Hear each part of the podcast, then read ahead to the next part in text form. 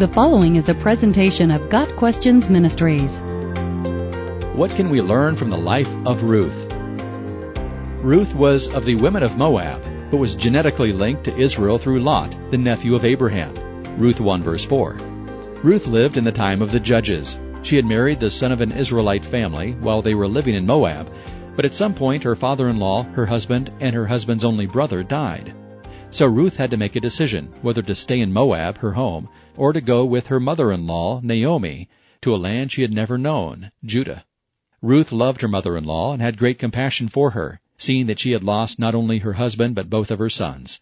Ruth's sister-in-law, Orpah, made the choice to stay with her people in Moab, but Ruth could not bear to part from Naomi or from the God of Israel that she had come to know. Together, Ruth and Naomi made the journey back to Judah, to the city of Bethlehem, where they decided to settle.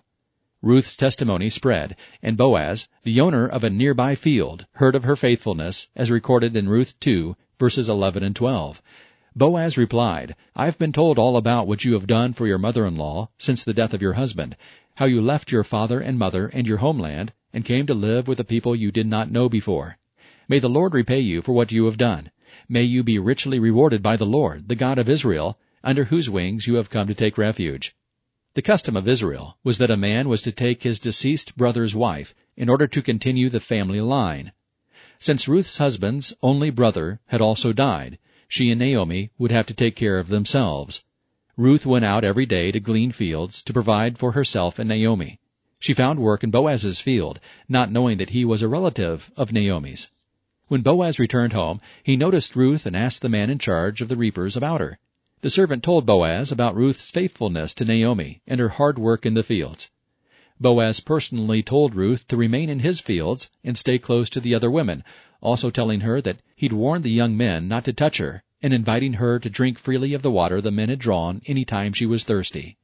Ruth responded in humility and appreciation, asking why he would show such favor to her, a foreigner, at which point Boaz told her he'd heard of her sacrifice for her mother-in-law. Boaz continued to show her every courtesy, providing a meal to her and instructing his reapers to purposefully leave some grain behind for her to glean.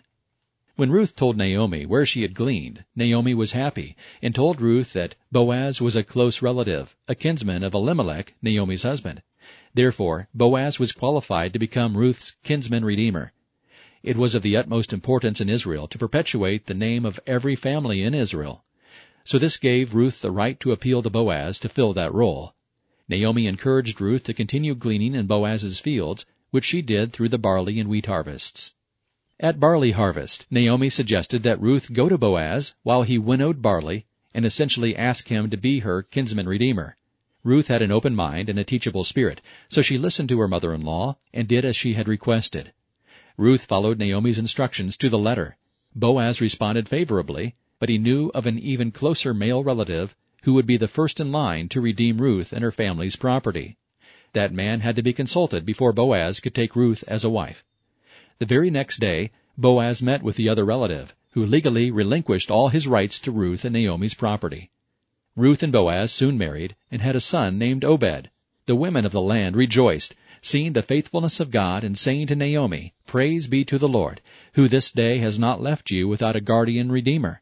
May he become famous throughout Israel. He will renew your life and sustain you in your old age. For your daughter-in-law, who loves you and who is better to you than seven sons, has given him birth. Ruth 4 verses 14 and 15. Ruth trusted the Lord, and he rewarded her faithfulness by giving her not only a husband, but a son, Obed, a grandson, Jesse, and a great-grandson named David, the king of Israel. Besides these gifts, God gave Ruth the blessing of being listed in the lineage of Jesus. Ruth is an example of how God can change a life and take it in a direction He has foreordained. We see Him working out His perfect plan in Ruth's life, just as He does with all His children. Although Ruth came from a pagan background in Moab, once she met the God of Israel, she became a living testimonial to Him by faith. Even though she lived in humble circumstances before marrying Boaz, she believed that God was faithful to care for His people.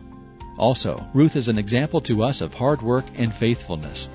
We know that God rewards faithfulness, and without faith it is impossible to please God, because anyone who comes to Him must believe that He exists, and that He rewards those who earnestly seek Him. Hebrews 11 verse 6. Got Questions Ministry seeks to glorify the Lord Jesus Christ by providing biblical answers to today's questions. Online at GotQuestions.org.